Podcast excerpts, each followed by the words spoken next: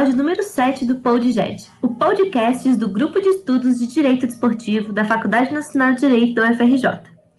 Eu sou Ingrid Grandini, discente do 9º período de Direito da UFRJ e pesquisadora do GED-FND. Durante o mês de setembro teremos uma programação especial. Você poderá conferir na íntegra, aqui no PODGED, todas as mesas do 9º Simpósio de Direito Desportivo do Grupo de Estudos de Direito Desportivo da Nacional, que aconteceu no dia 29 de agosto de 2020, ao vivo no nosso canal no YouTube. O evento teve o apoio do Conselho Federal de Educação Física, da Federação de Futebol do Estado do Rio de Janeiro, do Conselho Regional de Educação Física de Minas Gerais e da Associação Atlética Acadêmica da Faculdade Nacional de Direito. O tema de hoje é Direito Internacional e Adiamento dos Jogos Olímpicos, com a apresentação do advogado e pesquisador do Grupo de Estudos, Dr. Luiz Felipe Dias. É uma honra apresentar um dos painéis aqui desse simpósio, agradecendo desde já não só aos nossos interventores, mas também a todos que nos assistem de todos os cantos do Brasil e de vários países. Meu nome é Luiz Felipe Dias, eu sou membro e pesquisador do GED-FND e eu tenho o prazer de apresentar a mesa com a temática Direito Internacional e Adiamento dos Jogos Olímpicos.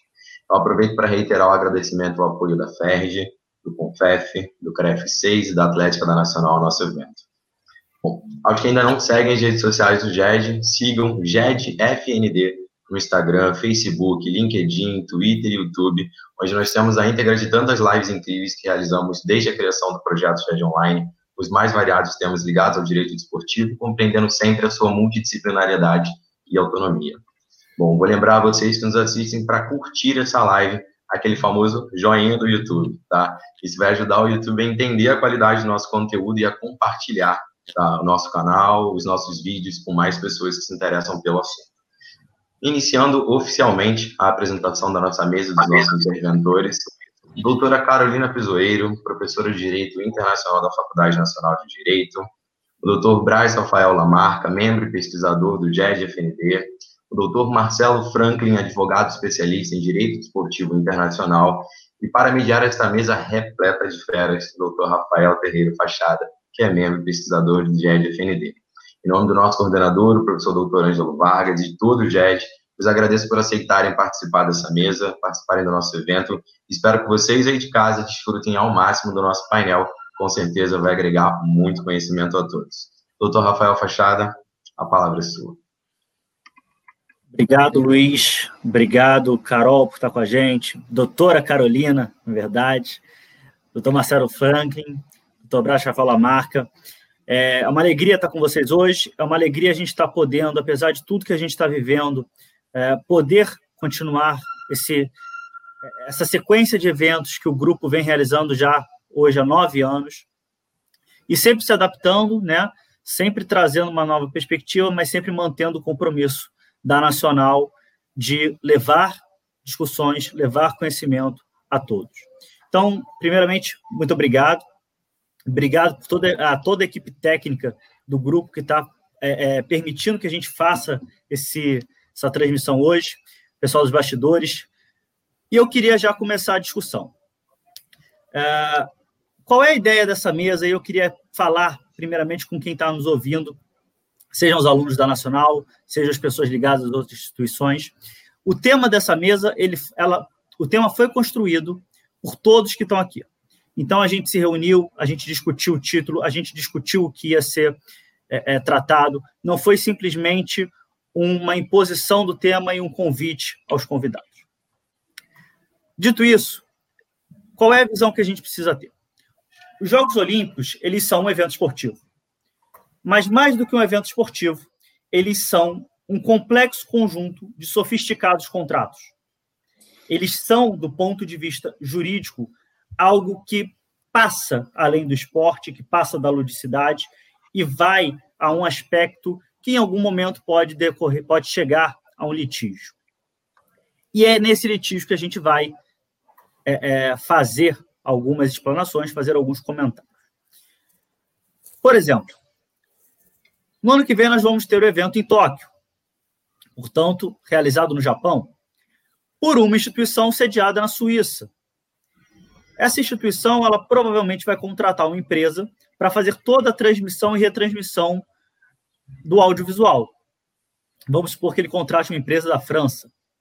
E essa empresa vai retransmitir o sinal, vendendo o sinal para Estados Unidos, Arábia Saudita, China, Brasil. Essa dinâmica de multi-países vai ser também observada em diversos outros contratos. Fornecimento de material esportivo, prestação de serviços dos mais diversos e tudo que a gente pode encontrar na complexa juridicidade dos Jogos Olímpicos.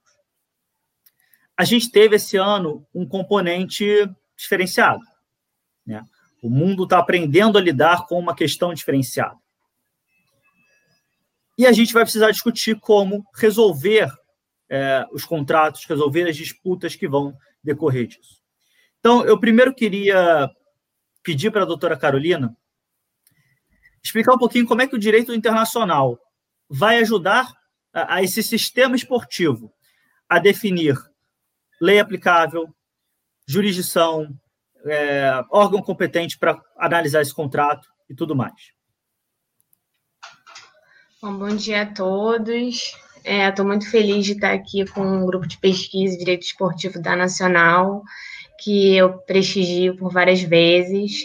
Gostaria de agradecer também ao professor Ângelo Vargas por estar sempre junto, estar sempre trocando e sempre chamando a gente para contribuir de alguma forma com as discussões de direito desportivo. Principalmente eu, no direito internacional, sempre tem vários temas afetos, né? E o tema que a gente vai tratar hoje também é um deles, né? Gostaria de agradecer a presença aqui do Dr. Lamarca, do Dr. Marcelo Franklin também na mesa. Estou me sentindo muito honrada de estar aqui com vocês, especialistas em direito desportivo, e poder contribuir com a parte internacional nesse tema. Acredito que a escolha do tema por essa mesa foi pertinente, porque o adiamento dos jogos já causou grandes questionamentos em termos de direito internacional, né? Como que um advogado internacionalista pode e deve prever essas possíveis demandas, né? A primeira coisa que eu pensei era explicar pontuar aí as diferenças entre um contrato nacional e um contrato internacional. Por vezes, tendo em vista que nós temos vários estudantes, né, de direito, ou mesmo profissionais de outras áreas que não sejam jurídicas, né, pode pensar assim, nossa, o contrato internacional é algo extremamente complexo, né? Mas, na verdade, é algo muito simples, né? O que diferencia o contrato internacional de um contrato nacional é simplesmente porque o contrato internacional, ele tem um liame, ele tem um elemento de extraneidade, ele pode tocar mais de uma jurisdição. Então, a gente considera, no Brasil, o contrato internacional, ele tem, para a validade, né, daquele contrato, ele tem as mesmas características de um contrato nacional, que estão lá no artigo 104 do Código Civil, né, agente capaz, objeto lícito, possível, determinado ou determinável, forma prescrita ou não defesa em lei, né? Então, um contrato nacional, ele precisa ter esses elementos. E o contrato internacional também, só que ele vai ter esse elemento a mais, que é o elemento internacional, que pode ser as partes estarem domiciliadas em países distintos, ou a obrigação ter que ser cumprida em uma outra jurisdição, ou mesmo a escolha da lei aplicável ser de outra jurisdição que não das partes, ou seja, as partes domiciliadas no Brasil, com negócios no Brasil, ao eleger essa lei aplicável ao contrato e o foro do contrato também, outra jurisdição pode, sim, caracterizar esse contrato como um contrato internacional, né? O Rafael pontuou bem essa cadeia contratual, que é muito comum nos negócios internacionais, dentro da lex mercatória, e não poderia ser diferente na lex desportiva. Você geralmente tem um contrato mãe, um contrato internacional mãe, que vai ser replicado nas várias jurisdições nacionais. E o direito internacional ele vai auxiliar ali na escolha da lei aplicável para tentar manter uma uniformidade em relação à lei aplicável nessa cadeia contratual de contratos internacionais e também da eleição de foro competente para dirimir as eventuais dúvidas concernentes a esse contrato que possam surgir, principalmente num contexto de pandemia, né? E o direito internacional ele vai auxiliar nesse sentido, porque o direito internacional privado é a disciplina que vai efetivamente apontar o caminho de se é possível ou não ter autonomia das partes para a escolha dessa lei aplicável ou da jurisdição, né, eleição de foro, o direito internacional interno, né, sendo de ordem pública, se as partes têm ou não essa autonomia. E então, ele vai nesse auxílio. Então, esse contrato internacional, ao tocar a jurisdição, por exemplo, a brasileira, as partes têm que analisar se as regras de direito internacional privado do Brasil permitem a escolha daquela lei ou a escolha do foro para litigar. Né, para que, eventualmente, essas escolhas, essa autonomia da vontade não seja afastada. E isso vale para todas as outras jurisdições. Isso num primeiro contexto. Num segundo contexto, também há de se pontuar numa situação de pandemia as questões de força maior, né? Por vezes, a escolha da lei inglesa ou da lei americana pode atrair aí outras análises em relação à força maior, né? Você escolhe a lei americana ou inglesa, tendo em vista as diferenças, né, da civil law e da common law, a força maior aí, em situação de pandemia, ela vai estar muito restrita ao que estiver no contrato. Então, tendo em vista que na lei inglesa ou na lei americana não há uma previsão legal de força maior, as partes elas precisam delimitar o que elas entendem como força maior nos contratos, né? O que eles entendem como sendo o princípio do four corners of the contract, né? O contrato ele deve ser interpretado somente com o que realmente está escrito no contrato, com a interpretação fora do que está escrito no contrato deve ser extremamente restritiva. Você não pode ir além. E vários contratos antes da pandemia, elas não previam. Eu mesma fiz milhões de contratos até hoje, e poucas vezes eu previ expressamente pandemia na minha cláusula. Então, já o direito já iria auxiliar nessa interpretação, na medida em que se as partes fizeram uma cláusula com previsão de força maior, não tão delimitada, mas escolheram, por exemplo, a lei brasileira, talvez isso poderia ter dado um pouco mais de flexibilidade na resolução desse conflito, porque poderia se extrair da lei que uma situação de pandemia é, sim, uma situação de força maior, né? E aí a gente vai analisar de acordo com a autonomia da vontade a escolha desse foro, né? Tirando aqui a situação da lei, o exemplo brasileiro, né? Que até o Código Civil novo, né? De 2015, o Código de Processo Civil, desculpa, de 2015, não era muito claro se as partes poderiam ou não, por autonomia da vontade, eleger um foro, né, uma jurisdição estrangeira. Embora já desde a lei de arbitragem, se pudesse e estivesse pacificado que as partes poderiam eleger uma cláusula arbitral por autonomia da vontade, a escolha de um foro estrangeiro, por exemplo, a Corte da Suíça, não era assim, pacífico na doutrina e na jurisprudência, o que atrapalhava um pouco o comércio internacional, porque essa eleição, essa autonomia da vontade na lex mercatória, ela visa que o comércio flua da melhor forma, né, possível.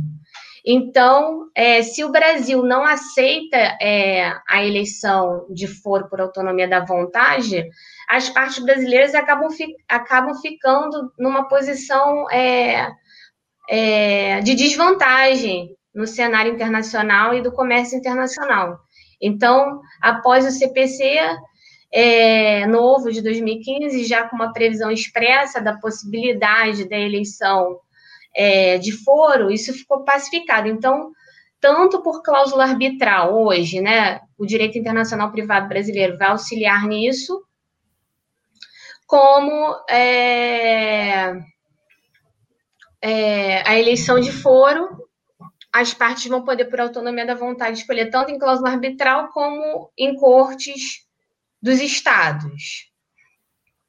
E a questão da lei aplicável é uma outra questão que ainda não está pacificada no direito brasileiro, por exemplo, que é se as partes podem afastar a Lei de Introdução às Normas do Direito Brasileiro, que prevê que a Constituição, as regras aplicadas ao contrato é do local da constituição do contrato, por autonomia da vontade. Então, se as partes podem eleger a lei americana ou a lei suíça, tendo em vista que o contrato foi celebrado no Brasil, por exemplo. Então, sabendo dessas problemáticas, né, da questão se pode ou não afastar uma norma de direito público como a LINDB, como a Lei de Introdução às Normas do Direito Brasileiro, os advogados, né, as partes, sabendo dessa discussão, elas podem simplesmente antever isso e simplesmente constituir o contrato no local onde a própria nossa LINDB está apontando. Então, se a nossa LINDB aponta para o local de constituição do contrato, eu devo... A melhor forma de você não ter problemas é você escolher como constituição do contrato o local que você quer que seja a lei aplicável. Então, você acaba afastando essa discussão jurídica, se pode ou não a parte ter autonomia da vontade. Então, eu querendo que se aplicável a lei suíça, eu vou constituir esse contrato na Suíça. Isso é a forma mais simples de você dar uma segurança jurídica às partes e é o que o direito internacional pode auxiliar em relação a esse tema. E sabendo da questão da força maior, se você for aplicar, né, a norma de uma common law, lembrar que você tem sempre que prever todas as situações, né, todas as situações possíveis de força maior, e aí deveria sim estar incluída a questão da pandemia na sua cláusula, para evitar qualquer tipo de interpretação, né? Se você poderia ter previsto a pandemia ou não. E são essas pontuações que o direito internacional contribui para a segurança jurídica dessa cadeia contratual. Perfeito, Carol. Acho que, doutora Carolina, pode eu vou perder esse hábito. Depois o professor Ângelo briga comigo. Eu vou aproveitar, eu achei perfeita a explanação, eu gostei muito, inclusive, da comparação com os países de common law, né, citados Inglaterra e Estados Unidos, e você abriu um gancho que eu vou puxar o professor Lamarca para o debate, né? Lamarca, eu queria entender de você, dentro desse contexto que a gente está trazendo, né, você que é um estudioso do direito brasileiro e também do direito português, e são dois direitos que a gente vai aplicar diversas e diversas vezes, eu queria entender de você como é que esses dois países se relacionam com esses conceitos, se relacionam com esses contratos que envolvem diversos países, como eles internalizam ou como eles dão a segurança jurídica para esse contexto jurídico. Bom, primeiro eu quero agradecer a todos a oportunidade de participar de um evento nacional, né, que é a minha escola de coração. Agradecer à professora doutora Carolina Pizoeiro, o doutor Marcelo Franklin, ao Rafael Fachada, a equipe do backstage. E essa pergunta do Rafael é um pouquinho complicada, né? Porque cá em Portugal há uma diferença que são as diretivas comunitárias. Então, para que se possa analisar esse ponto, no Brasil fica um pouco fácil por causa do artigo da Lei de Introdução, a antiga LICC, né? Lei de Introdução ao Código Civil, agora Lei de Introdução às Normas do Direito Brasileiro, pelo próprio artigo 9º, parágrafo 1º e 2º, como bem disse a professora doutora Carolina Pizoeiro.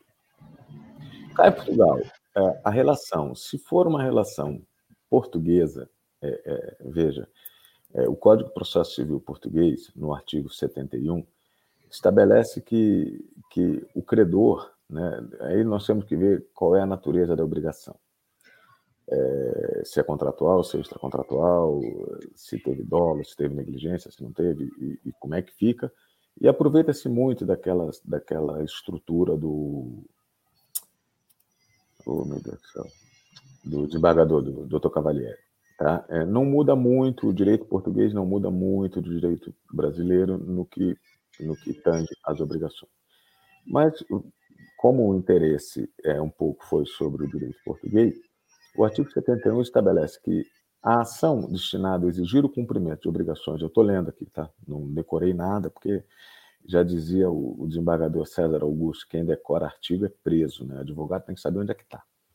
A ação destinada a exigir o cumprimento de obrigações, a indenização pelo não cumprimento ou pelo cumprimento defeituoso e a resolução do contrato por falta de cumprimento é proposta no tribunal do domicílio do réu. Então, veja que acaba aproximando um pouco do que está estabelecido agora no novo CPC e da proposta da professora, que é, olha, faz o contrato lá fora porque é no domicílio do réu. Mas a lei portuguesa dá uma outra alternativa, que é dizendo, podendo o credor optar pelo tribunal do lugar em que a obrigação deveria ser cumprida quando o réu seja pessoa coletiva. Isso se aproxima, no direito brasileiro, dos contratos de trabalho, que a lei que rege o contrato de trabalho não é onde ele é assinado, e sim onde ele é cumprido. Veja que há uma analogia, embora em esferas diferentes, mas há uma analogia, pelo menos, do pensamento, do espírito da lei. E essa determinação do artigo 71, ela muda um pouco as coisas. No caso, então, de um consumidor português que comprou uma transmissão da final do atletismo, ele comprou de quem? Ah, comprou de uma operadora de televisão. Essa operadora de televisão prestou o sinal? Prestou o serviço? Não. Onde é que ela vai ser ré? Ela é pessoa coletiva? Vai ser ré cá em Portugal. Isso para o sistema português. Tá? O próprio Código de Processo Civil já resolve esse problema e uma coisa que eu tenho notado nas ações, nos tribunais e nas ações que eu tenho feito cá em Portugal e ainda no Brasil, a lei portuguesa ela é mais retilínea. A jurisprudência aqui faz, claro, como sempre faz, né, a influência da jurisprudência do próprio civil, do próprio common law, acabou trazendo para o civil law, mas cá em Portugal as coisas são menos as interpretações, né, das cortes superiores que deixam nós advogados tão ressabiados com o que vai sair dali, elas são mais constantes. E aproveitando isso para falar das diretivas europeias, as diretivas europeias aqui, quando são transcritas, né? E isso é uma coisa que nós vivemos muito no Brasil, que é o caso dos tratados internacionais, que quando são referendados pela Constituição, depois de aprovados em todo o processo legislativo, que é um processo executivo, na verdade, né, toma essa forma de essa judicialização do executivo. Nós temos os tratados internacionais com força de lei, e aqui também, com força de Constituição, aliás, no Brasil. E aqui também nós temos orientações diversas. E com relação a esse problema especificamente, porque está me parecendo que o problema proposto é uma relação de consumo, é uma relação consumirista. Depende se eu estiver tratando entre o consumidor final ou se eu estiver tratando entre empresas.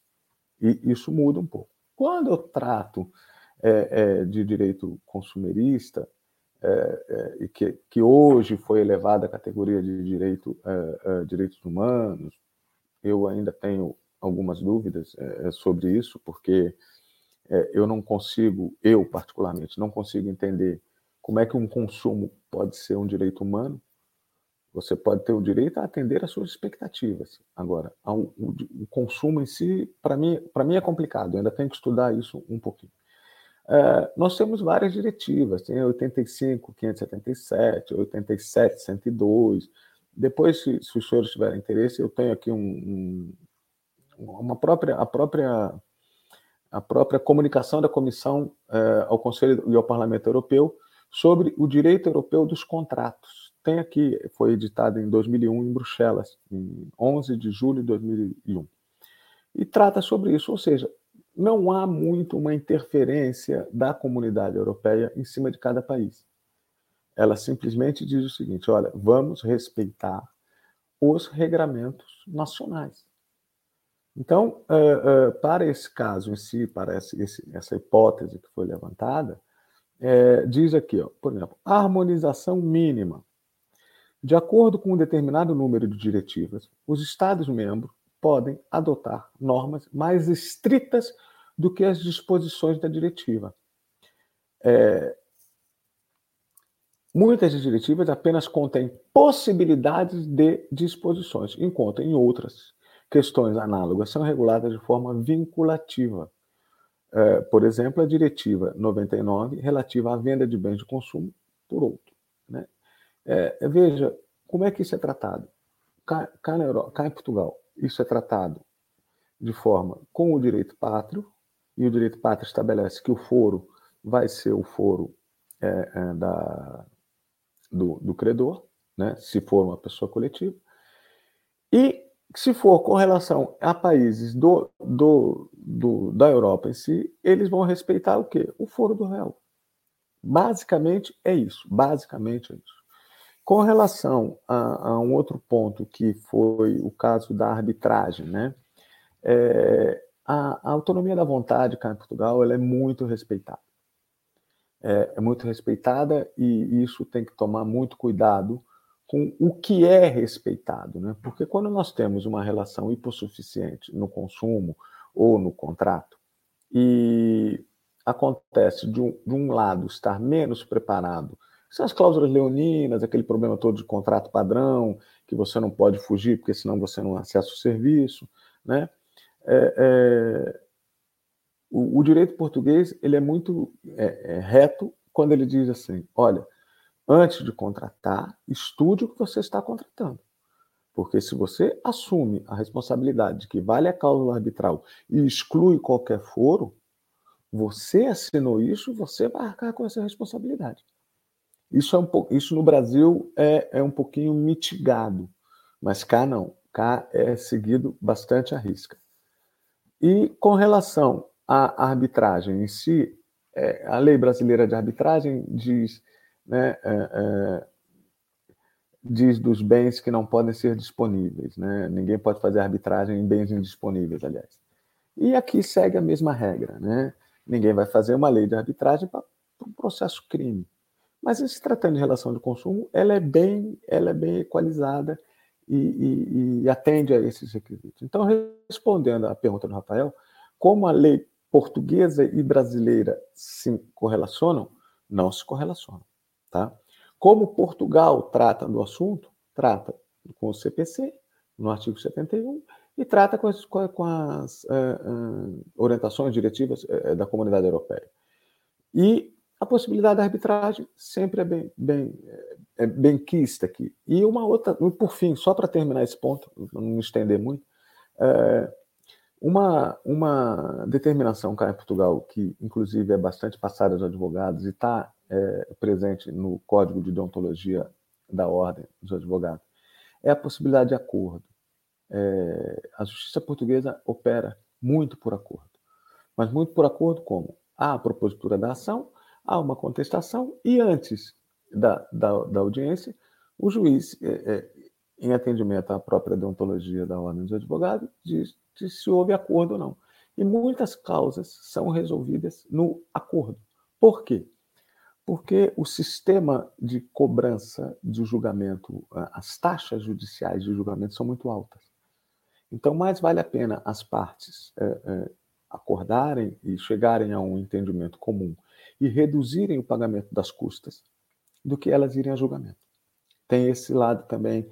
É um pouco propedêutico, não é propedêutico, é mais impositivo. Olha, se não aceitar, eu posso julgar e todo mundo vai ser condenado. Funciona um pouquinho desse jeito. Mas espero ter respondido aí a pergunta que foi feita. Muito obrigado.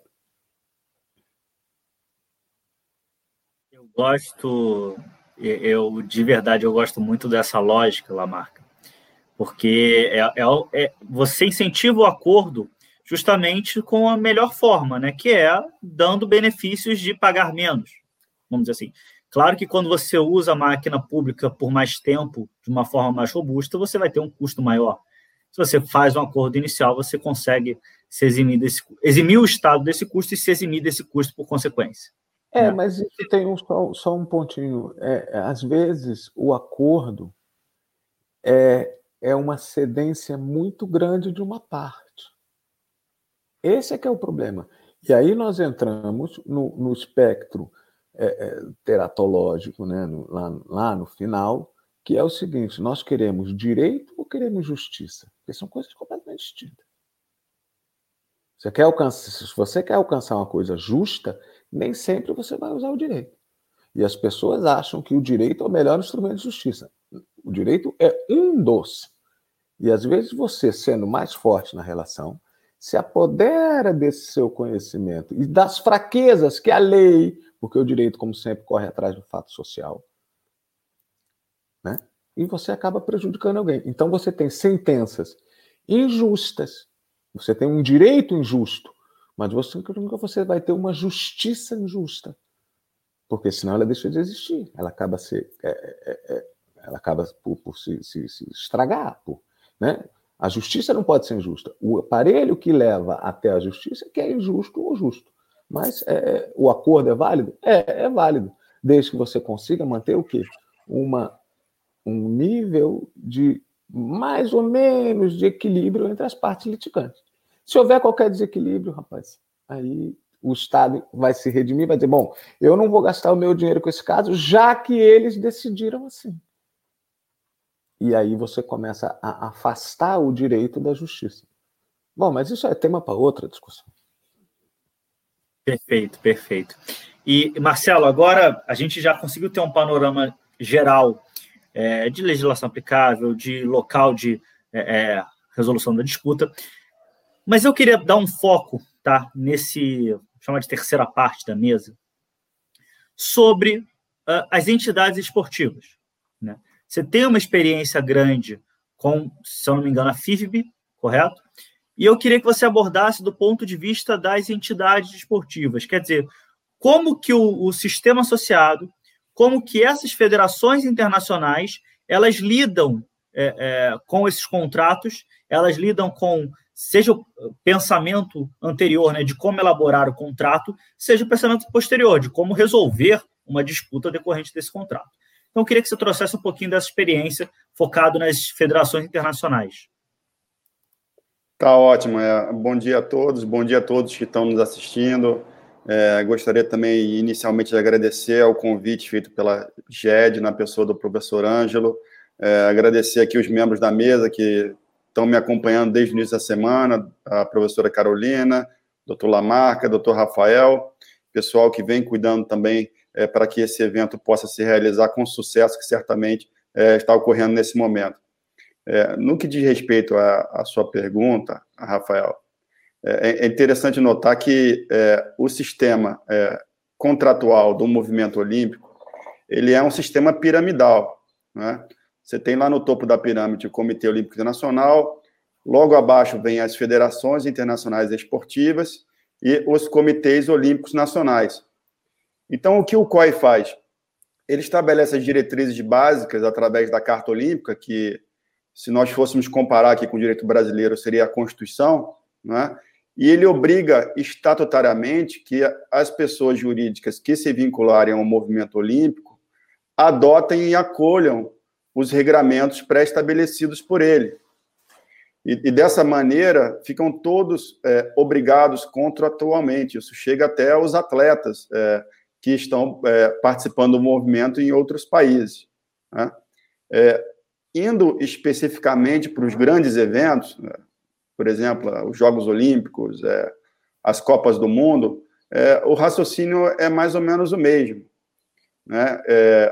Existe uma inteligência por trás disso, de, antes de sentar na mesa para negociar os contratos, fazer um bid, né? Então, existe uma concorrência para poder sediar um grande evento, né? Por uma série de razões, né? Inclusive econômicas. Quem acompanhou as Olimpíadas na China, por exemplo, viu que a China levou os Jogos Olímpicos da China como uma forma de abrir as suas fronteiras, né, para o mercado, né, principalmente para o mercado ocidental. Então, é algo que extrapola, inclusive, e muito, a questão esportiva. E, nesse sentido, no momento em que é feito o BID, já é colocado já a questão inerente ao foro de eleição, né, de eventuais contratos, e também a legislação aplicável. Pelo fato, né, como a gente está falando aqui de Jogos Olímpicos, e estamos falando também de Copa do Mundo, que são os dois maiores eventos do mundo, pelo fato da FIFA estar sediada em Zurique e do Comitê Olímpico Internacional estar sediado em Lausanne, né, ambos na Suíça, eles já deixam pré-estabelecido que a legislação aplicável vai ser a legislação suíça, principalmente para os principais contratos, né, o que a gente chama de contrato mãe ou contrato guarda-chuva, né? E eles vão além, né? Além de estabelecer a legislação suíça, eles também incluem, e isso pode ser uma surpresa para muitos, o CAS, né, a Corte Arbitral do Esporte, como foro para a resolução de disputas comerciais. Porque a Corte Arbitral do Esporte, as pessoas elas têm em mente que, basicamente, serve para a resolução de conflitos inerentes a competições e inerentes a questões disciplinares de atletas. Ele também tem um foco voltado à questão de contratos comerciais, desde que relacionados a grandes movimentos desportivos. Então, muita pouca gente sabe, mas, por exemplo, aqui no Brasil, quando nós sediamos os Jogos Olímpicos, o nosso Host City Contract, que ela gera as obrigações para o nosso Comitê Olímpico local e também para a cidade do Rio de Janeiro, ele teve como foro a Corte Arbitral do Esporte, na Suíça. E também, como legislação também eleita pelas partes, a legislação da Suíça. Então, basicamente, é assim que os principais contratos regem. Mas existem outras hipóteses também, né? Como foi mencionado aqui pela professora Carolina e pelo doutor Lamarca, né? Existem contratos que são muito mais complexos do que isso, né? Você tem, por exemplo, o contrato da tocha olímpica, que é um contrato extremamente complexo, né? A tocha, ela viaja por uma série de países até ela chegar no país que vai sediar os Jogos Olímpicos, e ela vai acesa dentro do avião. Então, é algo extremamente perigoso e complexo, não é? Então, isso envolve, obviamente, a análise de legislação e de obrigações contratuais de uma série de países diferentes, né? E aí o que se faz é que a obrigação de quem está organizando é para com o Comitê Olímpico Internacional. E o organizador, ele pode subcontratar, né? E nesses subcontratos, né? Ela pode estabelecer livremente o foro e a legislação aplicável, mas ela vai responder ao COI através da legislação suíça sempre. Então, no final das contas, é nesse ponto que ela vai ter que responder, né? E aí, muito se comentou, né, tá muito em foco, né, a pandemia, né, que assolou o mundo e que teve um grande impacto no mundo esportivo, e como foi mencionado aqui antes, até pela professora Carolina, era algo que até então era imprevisível, né? Mas eu já posso adiantar que, assim como a professora Carolina, as entidades de admissão do desporto já estão alterando os contratos todos para fazer a previsão expressa de pandemia, né?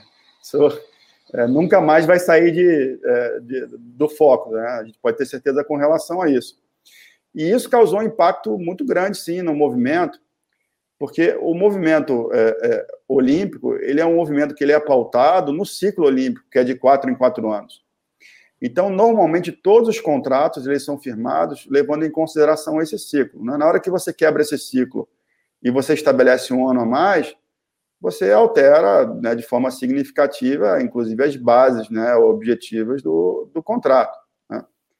Agora, pela minha experiência, a situação ela foi menos caótica do que poderia ser, porque existiu uma boa-fé objetiva e contratual muito grande por parte de todos envolvidos. Todos entenderam a situação e todos negociaram de muito boa-fé a renovação, que na maior parte dos contratos ela se limitou a um aditivo temporal, né? Vamos estender esse contrato por mais um ano, a obrigação que você ia prestar em 2020 você presta em 2021, e com raros...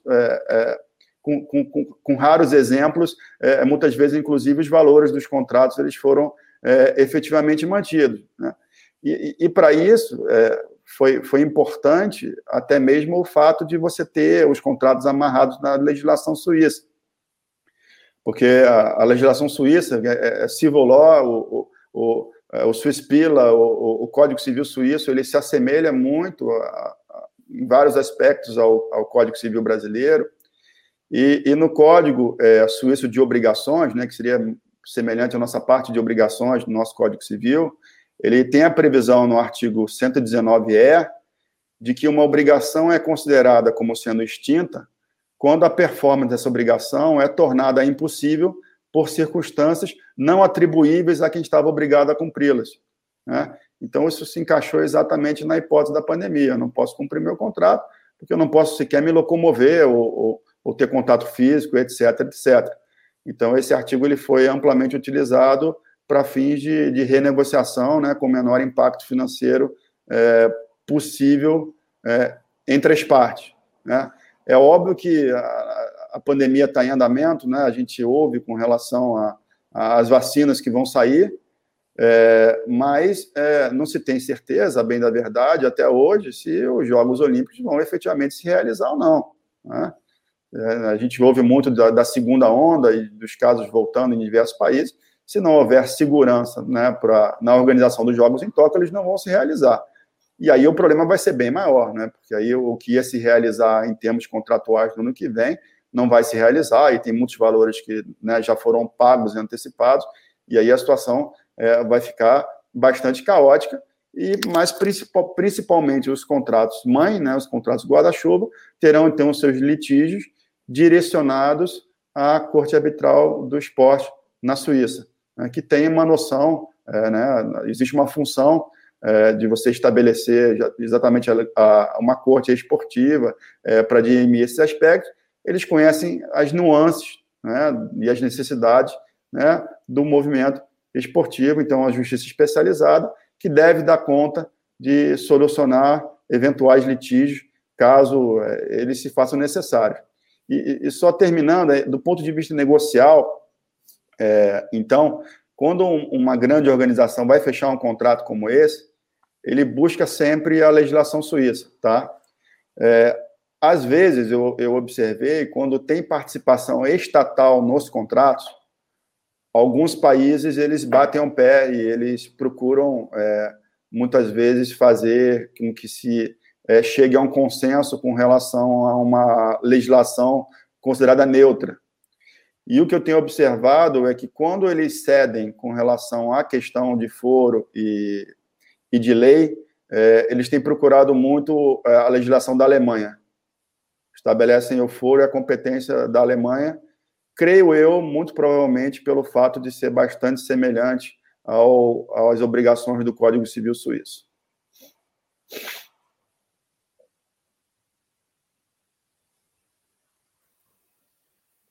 Obrigado, Marcelo. Eu acho que alguns comentários que a gente pode tratar em cima disso, né? Primeiro, uma coisa que você destacou e que, para a maioria das pessoas, inclusive, isso passa despercebido, né? Quando a gente fala do adiamento dos jogos, a gente foca muito em... Não, porque o contrato de televisão que ia ser cumprido esse ano vai ser cumprido ano que vem, porque o fornecimento de material esportivo que ia ser cumprido esse ano vai ser cumprido ano que vem. Mas tem um segundo aspecto, que é muitas federações, né, muitos comitês olímpicos, muitos atletas, eles fazem os seus contratos de patrocínio, de imagem, enfim, pensando nesses 4 anos. Né? E muitos desses contratos acabam depois, vamos supor, ali, agosto, setembro, do ano em que aconteceriam os jogos. Alguns desses contratantes, inclusive, já têm contratos negociados para começar logo depois. Uhum. Né? Então, quando a gente fala de adiamentos dos jogos, claro que o nosso foco aqui são os grandes contratos, vamos chamar assim, porque é o que a gente consegue analisar dentro de uma ótica de direito internacional de uma forma mais didática, de uma forma mais interessante. Mas fica aí a reflexão para todos que estão nos assistindo, que, na verdade, a gente está falando de milhares, de dezenas de milhares de contratos no mundo inteiro que têm o seu término, a princípio, para uma data fixa que coincide com o fim, com o que seria o fim dos Jogos Olímpicos. E aí tem toda uma remodelação para a gente fazer. Professor Lamarca, pode comentar.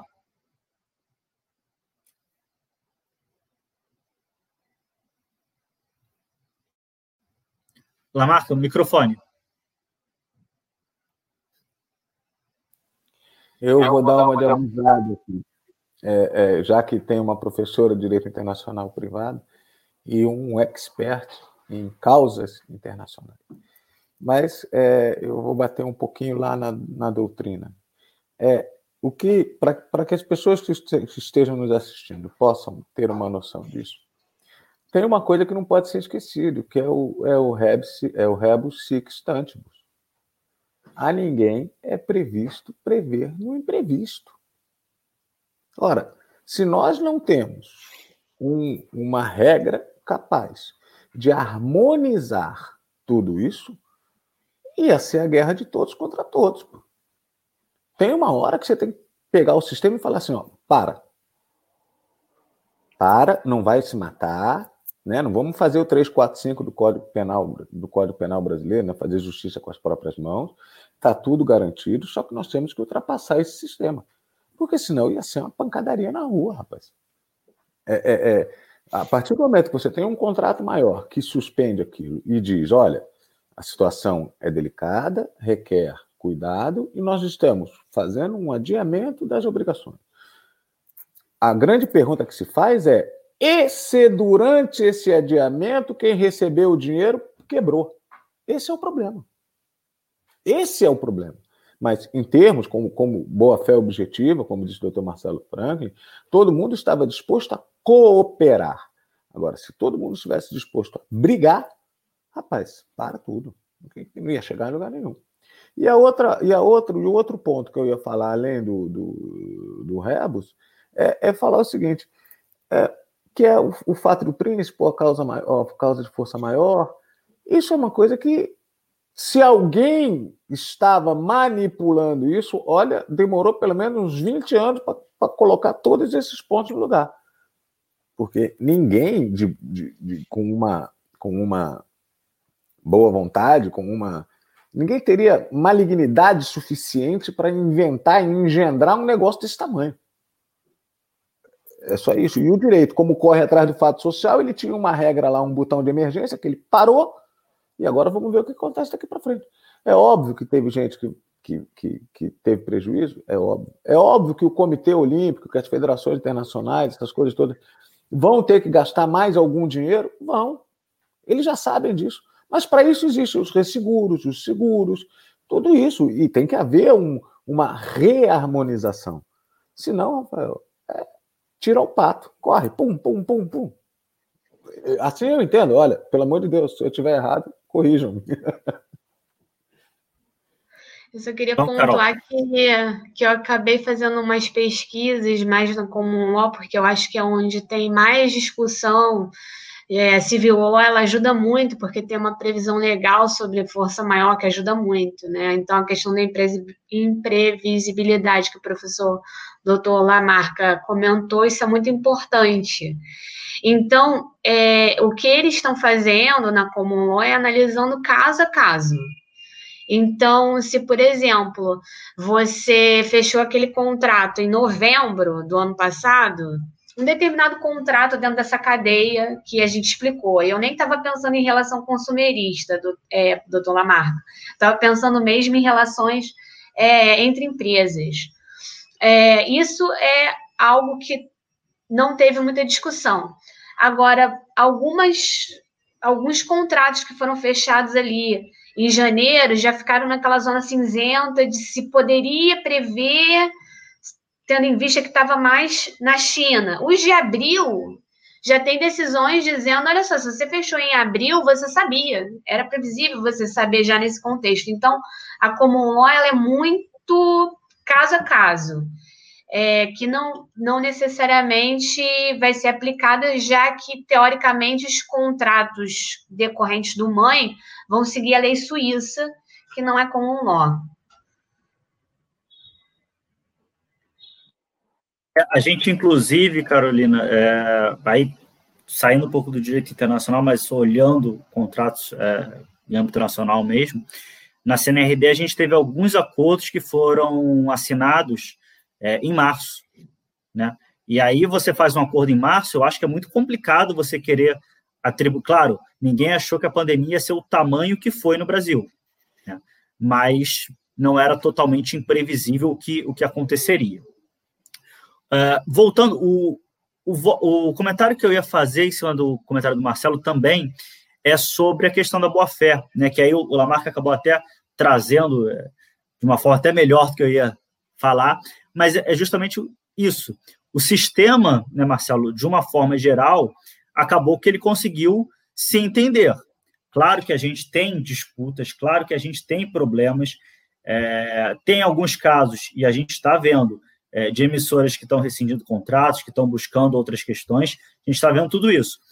Mas a resolução, me parece que ela foi muito mais amistosa, de uma forma geral, do que poderia acontecer. Foi o que o Lamarca falou também, né? Houve ali, em certo aspecto, uma boa fé e um bom entendimento de todos. Embora a gente, claro, precise ver como isso vai se dar com o tempo, né? Num primeiro momento, a gente sabe que também todo mundo pode ser mais respeitável e, num segundo momento, se apertar demais o calcanhar, aí a questão pode mudar. Dito isso, a gente já está aí chegando meio-dia, nossa mesa vai até meio-dia 15. Posso só fazer uma última pontuação? Tá. Que eu estou totalmente de acordo com a questão da boa-fé contratual. Mas, de novo, em relação ao common law, não existe obrigação de boa-fé pré-contratual na common law.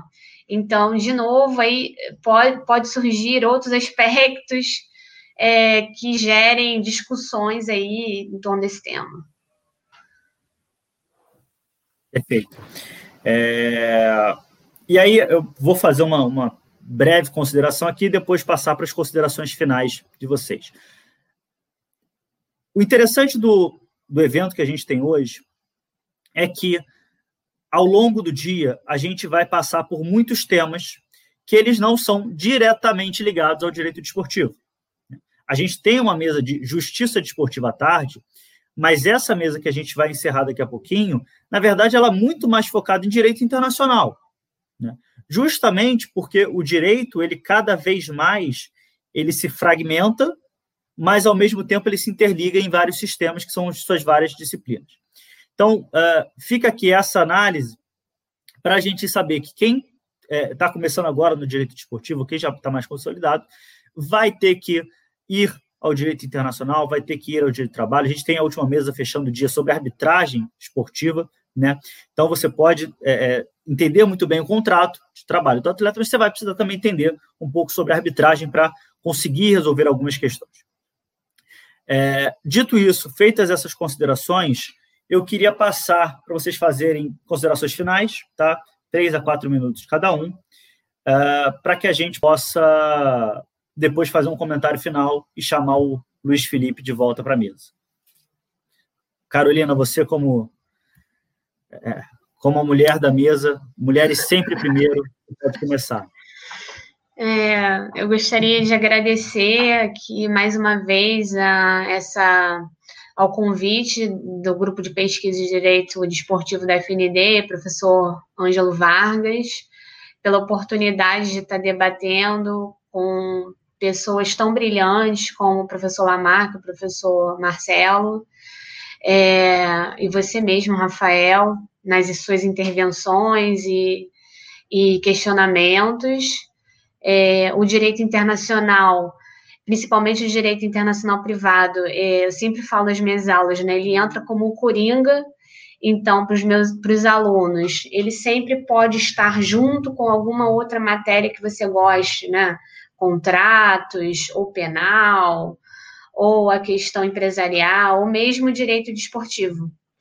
E eu realmente considero que hoje, né, no mundo hoje, considerando a globalização e como o mundo está caminhando, é uma matéria assim, de suma importância, porque tudo vai ter um elemento de extraneidade. Praticamente todas as nossas relações jurídicas, elas vão, de alguma forma, tocar o direito internacional privado. E entendo que essas questões, né, contemporâneas do direito internacional privado, né, que não são simplesmente aquela dicotomia do direito internacional público versus o direito internacional privado, mas muito mais um direito transnacional, um direito que vai analisar todas essas nuances que nós estamos falando, muito complexas, né, no mundo globalizado de hoje. Então, eu espero ter contribuído para a discussão da melhor forma. E estou sempre disponível quando vocês quiserem. Muito obrigada, doutor Lamarca, doutor Marcelo, Rafael. E é isso, muito obrigada. Queria, antes de passar para o Lamarca, fazer 2 considerações, professora. Primeiro, gostei muito, se eu não estou enganado, é uma foto da Nacional ali atrás. E a outra eu recebi um comentário de uma aluna sua, de quantidade de exemplos que você usou na sua última aula sobre direito desportivo, né? E aí eu até brinquei com o pessoal do grupo que a gente está direito desportivizando você, e eu espero que esses exemplos continuem. Sim, ali é o meu convite de formatura, lembrando que eu também me formei na Nacional. Então, feitos esses apontamentos, Lamarca, que também é aluno da Nacional, por favor, faça suas considerações finais. Olha, eu só não quero dizer que quem não foi aluno da Nacional não seja bom advogado nem bom profissional, pelo amor de Deus, hein? Senão dá briga essas coisas. Olha, eu quero agradecer ao Ângelo Vargas, ao nosso querido professor doutor Ângelo Vargas, por capitanear o GED, ao Rafael, que parece-me, não sei, está encabeçando essas disseminações todas, a professora Carolina, ao doutor Marcelo Franklin, pela oportunidade de estar aqui.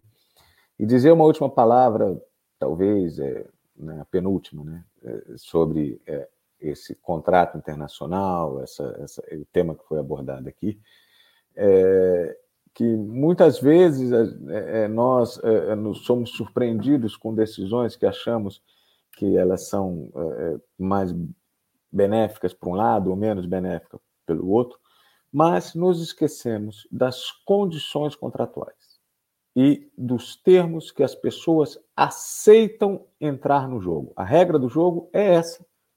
Ora, se não for assim, o jogo não acontece. E a pessoa aceita. E depois diz, mas eu fui enganado.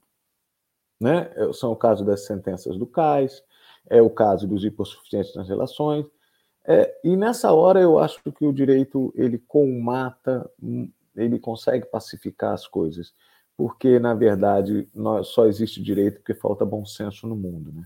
Se as pessoas tivessem bom senso, nós não teríamos profissão, que é um espectro final da nossa atividade como advogado. Mas, especificamente ao tema, valem as regras estabelecidas, as pessoas têm consciência do que estão fazendo e muitas vezes não cumprem isso e depois colocam culpa no outro, dizendo: ah, mas a lei é a lei que não me beneficia, mas ele não quer ganhar dinheiro, ele não quer gastar dinheiro com advogado. Ele quer fazer do jeito que ele quer fazer. Depois, acontece o problema, ele corre: o que eu faço? Agora você não faz nada. Não era para ter mexido aí, né? Mas, olha, muito obrigado a todos. Agradeço, eu estou à disposição por intermédio do GED.